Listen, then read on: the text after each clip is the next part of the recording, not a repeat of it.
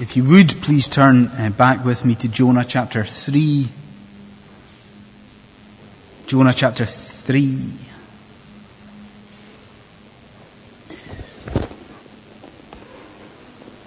So I guess what's become apparent as we've begun to, to work through the book of Jonah is that the book of Jonah is kind of like being on a seesaw, isn't it? The amount of ups and downs that you've got in Jonah.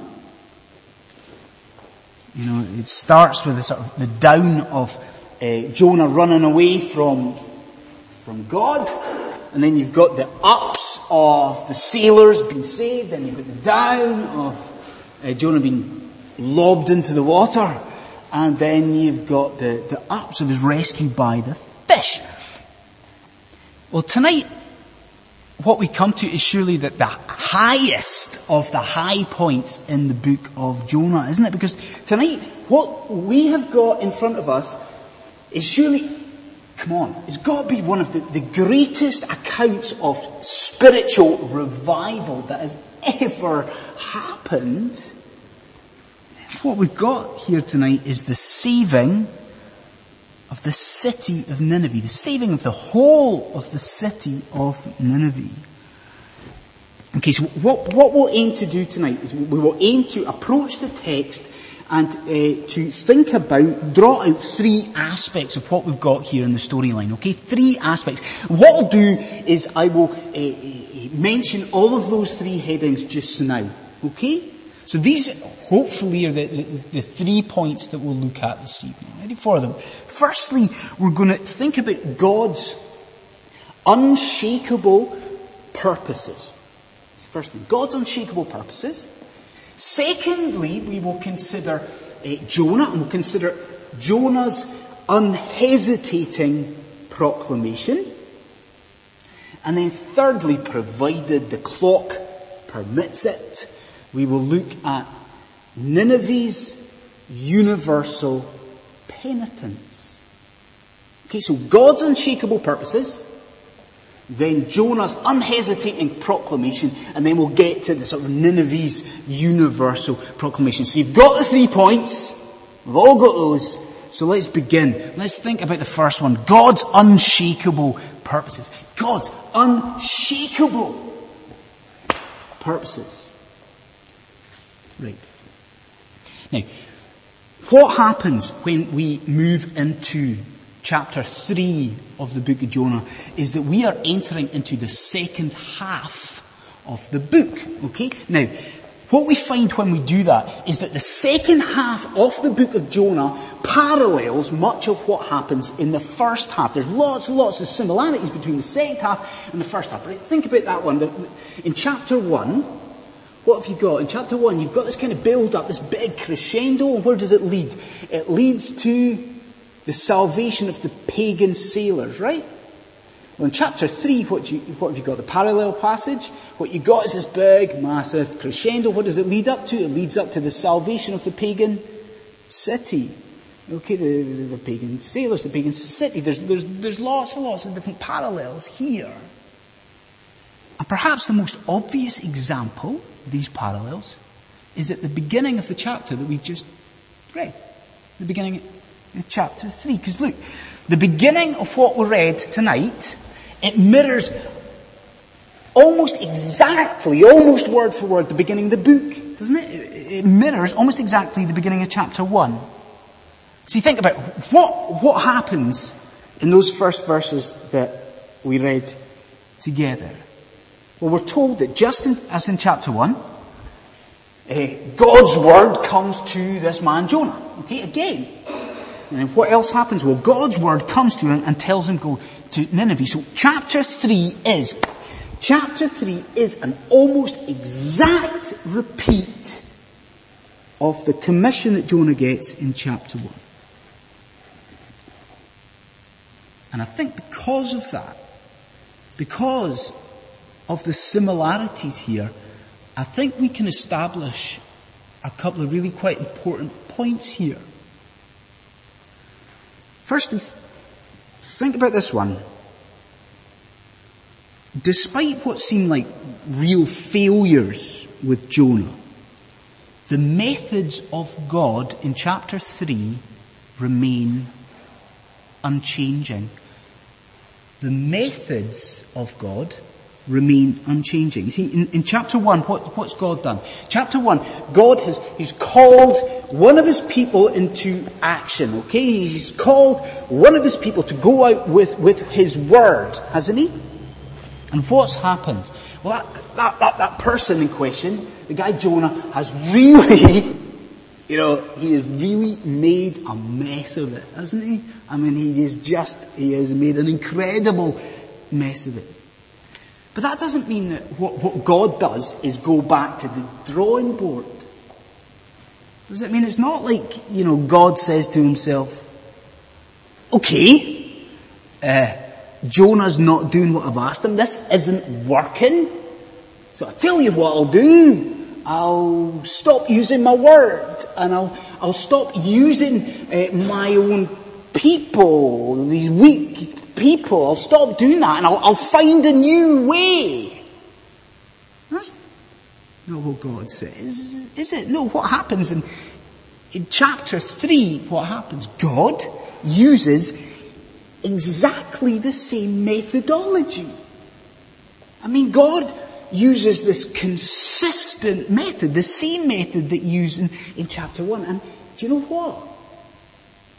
Throughout the Bible, you're going to find the same thing. I mean, from Moses to, let's go for Paul. And from Elijah, let's say, to, to Timothy, God works. God saves his people. How does he do that? He saves his people through this. Through the word and the word coming to people through weak and fragile believers just like you and me. So I think to start out with tonight, we should be fairly encouraged. We should be encouraged that God's method in chapter 3 does not change. God uses people like you and like me. So the method remains unchanging. I think more than that, that, that this commission in chapter 3 is the same as chapter 1 also shows us that God's focus remains the same. So his method remains the same, but also his focus remains the same. What, what does that mean? Yeah, well, I'm sure that lots of you are familiar um, with the story that surrounds John Calvin, the reformer, and his gap from, from preaching in Geneva. I'm sure that if we've not mentioned it before, I'm sure that you've, you've read about it yourself. You know, Calvin was preaching in Geneva and he was preaching through the New Testament, parts of the New Testament, I think he was at this time, I think, preaching through the, the, the Pauline letters. But he was preaching and he got into trouble with the local council in Geneva and eventually it sort of it, it snowballed and Calvin got kicked out of the city. He got kicked out of Geneva. Now, when Calvin eventually got back to Geneva, and when he eventually got back into the pulpit, uh, what he did was he began his first sermon there from the point that he had left off years and years previously when he got kicked out.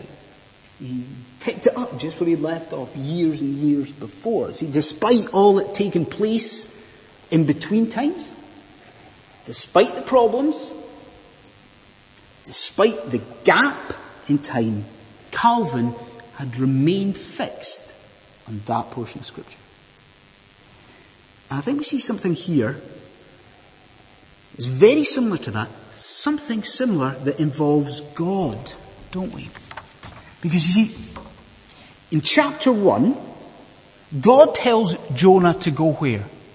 Tells him to go to Nineveh. And you see, despite the problems, despite the, the gap in time, despite all the absolute chaos that, that, that Jonah has caused. In chapter 3, where does God call Jonah to go? He tells him to go back to the same place. He tells him to go to Nineveh. It's not the case, you see, that, that, that, that God says, right Jonah, here's how it is, because there was a problem with Nineveh, because things didn't go well, because Nineveh's a, a long, long way away. See, this time, now that time's gone on a wee bit, I tell you what, I'll send you to Babylon. It's not that God said, right, okay, it didn't work with Nineveh, we'll, we'll send you to Damascus. That's not what God said at all, is it? No, what we've got to see here is that God's saving focus is not capricious. God's saving focus is not something that is in any way erratic. See, in chapter 1, God was fixing the people of Nineveh, so in chapter 3, what happens? He returns for them. God was fixed upon the people of Nineveh. God loved the people of Nineveh. See, He's God. He knew very well that when they're confronted with the Word of God that these people would repent and He is focused on them. He's fixed in these people. Do you see it? If not, look at verse 3. Have a look at verse 3 for me. The NIV says, Nineveh was a very important city. But you see, they miss out two words. There's two words that are not there that are in the original. Because in the Hebrew it says, literally, Nineveh was a very important city to God. It was a very important city to God. God was fixed. He was fixed on these people. And I ask you tonight, here and now, do you see the encouragement that we should take from that? I mean, do you see the encouragement we should take from the fact that that God's focus is not shifting, that it is unchanging. Because we see here in chapter 1 and chapter 3 that when God identifies a people for himself, do you know what happens? He never moves from those people. Never moves from those people. What we see here is that if you are a child of God tonight, it's a beautiful thing. That God has identified you. That he's, he, he loves you, yes. And he has attached himself to you in Jesus Christ. He is entirely and eternally focused on you. God is fixed, fixed on his people.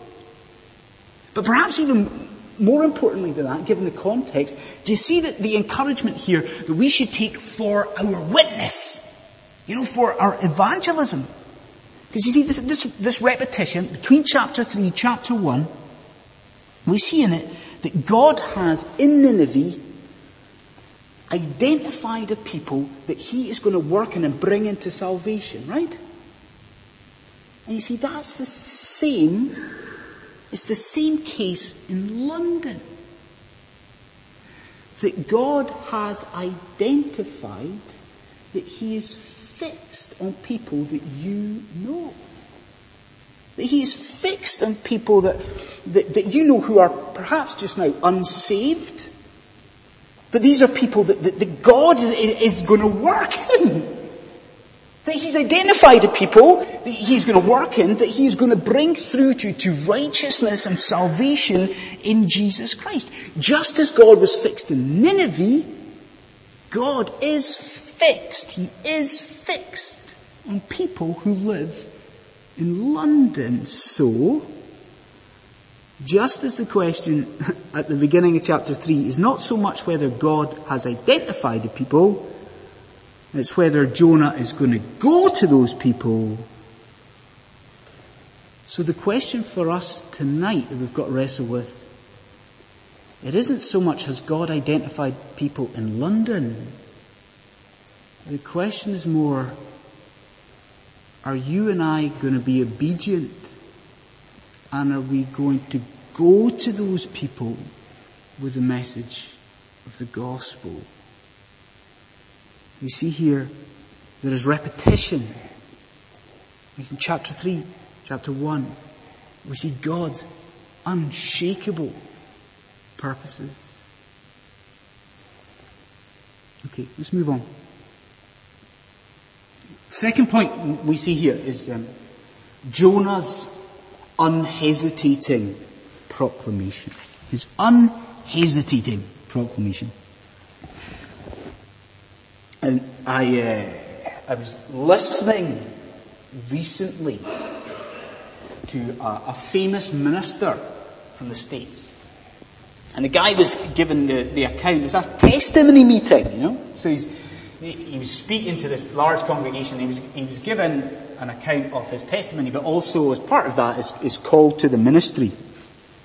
And he, he said that at that time in his life, that what happened was that he sort of went under this or underwent a sort of dramatic change in his attitude to reading. You know, he said that, you know, before he was a Christian, that uh, when he was younger, he used to just hate reading and just hated books. I think he said that during this meeting that, in the first 25 years of his life, that he wasn't sure that he'd actually read a, a single book all the way through. You know, just saw a book and responded, absolutely hated it. But he went on to say that one of the sort of striking things about his conversion, striking thing about his call to the ministry was the, the change that God worked in his attitude to reading. You know, that when he became a Christian, when he felt his call to the ministry, that he began to love reading. You know, he began to really, really want to, to study and, and, and to read books. His response to reading. His response had radically altered. And it's a sort of change in response that, that we witness here with, with Jonah, isn't it? I mean, previously, when he's confronted with the Word of God, we know what's happened. You know, previously his response to the Word of God was, you know, flee and run away as, as quickly as he could in the opposite direction. But now we're into chapter 3 and he's confronted with the very same thing. What's his response? Entirely different, isn't it? I mean, his response now, he's told to, to, to get up and go to Nineveh. And his response here, what does he do? He gets up and he goes. He gets up and he goes. Now, I think we could legitimately focus on the fact that, that what Jonah does here is a, a bold proclamation, isn't it? Mm, you know, we could focus on the fact that this commission that he's got that involves a, a dangerous, a really quite a difficult journey to Nineveh, a journey of about 500 miles. You the fact that when he gets to Nineveh, he's going to be confronted with a pretty difficult people. These are pagan people. These are people who are traditional enemies of God. Really, we could focus on the fact that this takes guts. You know? It takes real courage. We could also focus on the kind of flip side of the coin. What about the clarity of his proclamation? You see that? I mean, He's a dude who, uh, very few words really, isn't he? I think his, what he says to Nineveh in the, the original is about five words. Look at it. It says, 40 more days and Nineveh will be overturned. So it's a pretty concise message that he's got. It's pretty clear. We could focus on that. Friends, instead, let's do this. Let's focus on the fact that what Jonah engages in here is just undelayed, unhesitating proclamation. Unhesitating. Look at verse 3 with me. We're told in verse 3 that a visit to Nineveh required three days, right? Eh, I read that first of all and I thought, what a curious statement that is, isn't it? It is, it's a bit strange. A visit to Nineveh required three days. Now, now what does that mean? Well, there's the usual, there's disagreement about it. But what it could mean, what we might have is the idea of a sort of official visit. So, you know the thing, picture it, you know, Queen Elizabeth, she goes on a state visit And you know how there's bound to be like loads and loads of protocol and hoops to jump through with that. Well, it could be something like that. Because in ancient times, an ambassador would very often require three days for a visit. Okay, if he goes to a city, the first day would be a sort of official welcome into the city. The second day would be about the official business. The third day would be the kind of official send-off. Is he with me? Could be that. But perhaps more likely is the idea that just given the, you know, the scale or the proportions of Nineveh, that given Jonah's task, it's going to take him quite a while to get round the city. A visit required three days. You see, regardless of which of those is right, what is important is verse 4. What is important is what Jonah does here in verse 4. If your Bibles are open, just have a wee glance down to verse 4. What do we see? Read it. On the first day, Jonah goes into the city. On the first day, he goes into the city. What does he do? He proclaims the message. Do you, do you see this, the thrust of it here? There's, Jonah's not got any time for a sort of official settling in period. Jonah's not got the, the, time, there's just no time to, to settle in, to find sort of lie of the land, to get his bearings on the city. There's just absolutely no time, no time for any of that. He comes through the city gate, he enters the city, he gets into the city, and immediately, immediately, there's a sense that he proclaims this message from God. It is unhesitating proclamation. And I tell you friends, we in London need to be following that example. We need desperately to be following Jonah on this. And if we do, we will have a greater impact on our city. You see, what, what, what, what all too often happens is that when we are confronted by a new situation, like Jonah was, or we are confronted by, by new people, what, what we tend to do is try to delay or maybe even temporarily disguise our Christianity. And we, we, we, we delay a lot our attempts at witnessing for Jesus Christ so that we can f- maybe feel comfortable with our surroundings or, or, or, or comfortable with the people that we are speaking to. But perhaps, perhaps our approach should be different to that. See, if like Jonah we find ourselves in a new situation, perhaps we should walk into that new situation really eager and, and, and desperate to, to find an opportunity to, to, to talk about God. So think about it. If we find ourselves with new flatmates, okay, or if we find ourselves with, with, with new work colleagues, we shouldn't delay these things. You know, if, if, they speak to us and say, okay, tell us a little bit about yourself and what do you like doing? See the weekends, what do you do? We shouldn't hide away our, our Christianity. We shouldn't just maybe utter a sort of little vague uh, mention of church. Like Jonah, it should be bold. Yeah, there should be, there should be some clarity. We should utter those words that we so seldom utter. Actually, I'm a Christian. Actually, I believe in Jesus Christ. I believe in Jesus Christ. I tell you what a difference it would make if we as Christians in London did not hide our light under a bowl. What a difference it would make. What a difference it did make to Nineveh. On the first day, Jonah spoke. So we've seen God's unshakable purposes. That He continues with the method, His word. And we've seen that He remains fixed on His people.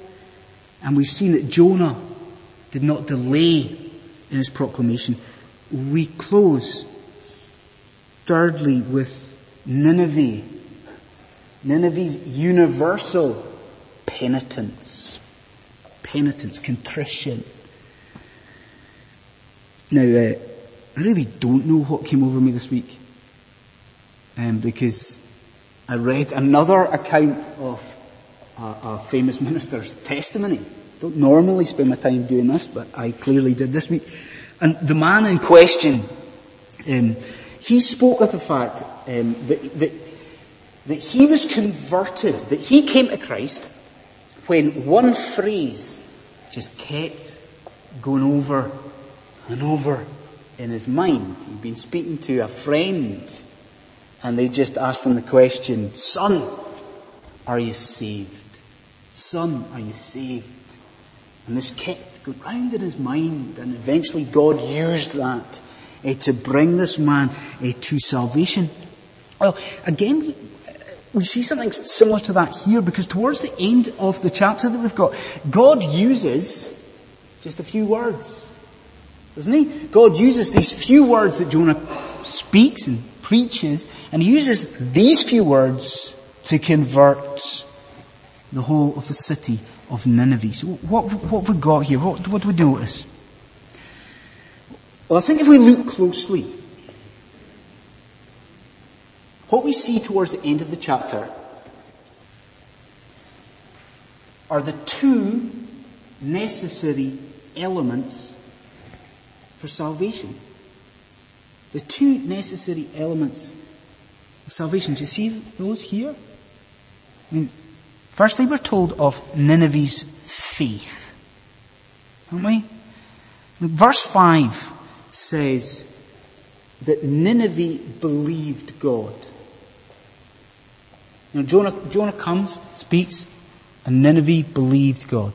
Now, what happens in that sentence is the word believed is taken out and it is put at the beginning of the sentence to emphasize that these people really believed, you know, there's an emphasis on their faith. But more than that, there's a Hebrew idiom here that means that they didn't just believe this message from God. You know, Jonah says, you know, this judgment's coming, and it says that they believed God.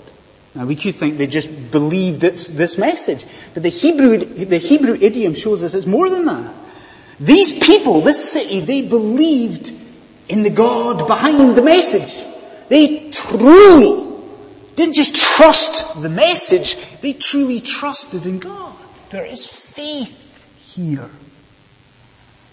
But there's also the other necessary element for salvation, isn't there? Because we've got faith. What else do we see? Well, we see repentance, don't we? I mean, surely if anything in this passage we see these people repentance. I mean, what sincerity, you know? Here is a city, try and picture this. This is a city that fasts. A city where nobody is eating. This is a city that, uh, that, that, sees uh, the people dress in sackcloth, that adopt the customs of, of, of grieving over death, such as their fear of this judgment that Jonah speaks about, such as their sense of worthlessness before God. There is faith, but there's repentance too. The necessary elements of salvation. Right. That's fine. Just want to end with this. Let's end with the fact that there was repentance and faith from everyone in the city. Does that not, does that not blow your mind? Everyone. This is a whole city saved by the grace of God. You see, what we're told is that the citizens of this city repent. We're told that. And then, we're told after that, that the king issues a decree for everyone. This decree ensuring that everyone's going to be praying and everyone's going to be dressing in sackcloth. Now, consider what it would mean if those things were reversed. Follow me in this. You know, if we, if we were told in this portion of scripture that the people had faith and the people repented after the king's decree, not before the king's decree, after the king's decree. I think when we were reading it, we would just assume that these people went through the sort of fasting and the sackcloth and all that just out of obedience to this king. Wouldn't you? If it came afterwards, we would think it was some sort of symbolic faith, some sort of symbolic repentance rather than something genuine and sincere. You see, that, that isn't what we've got here.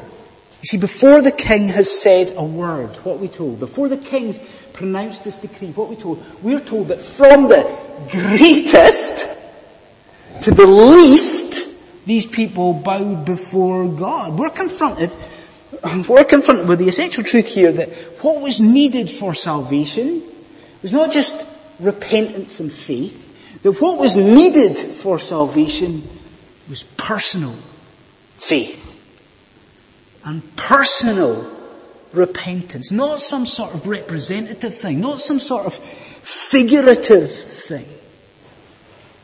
And friends, that's how it has to be for us. See, we hear often of people who, who think that they are Christians because they live in America. Or people who think that they are Christians because they live in the United Kingdom, supposedly Christian countries. So that makes them Christians. Or we hear about people who talk about their sort of fantastic spiritual lineage. You know how many people have talked to me and said to me, oh, do you know, Sonny, uh, I've got an uncle, an uncle, a great uncle who was a, a, a free church elder. And they think that somehow that that is going to make them right with God. That is going to improve their status with God. We see, what we see here is that the people's repentance is recorded before the king's decree that what was necessary for one Ninevite salvation was personal faith, personal repentance. So I close with this. This is it. Last thing. Have you done what we're talking about here? what we read in Jonah chapter 3 repenting of your sin, faith, faith in Jesus Christ. You done these things? Are these things real to you? If not, let tonight be the night that they are.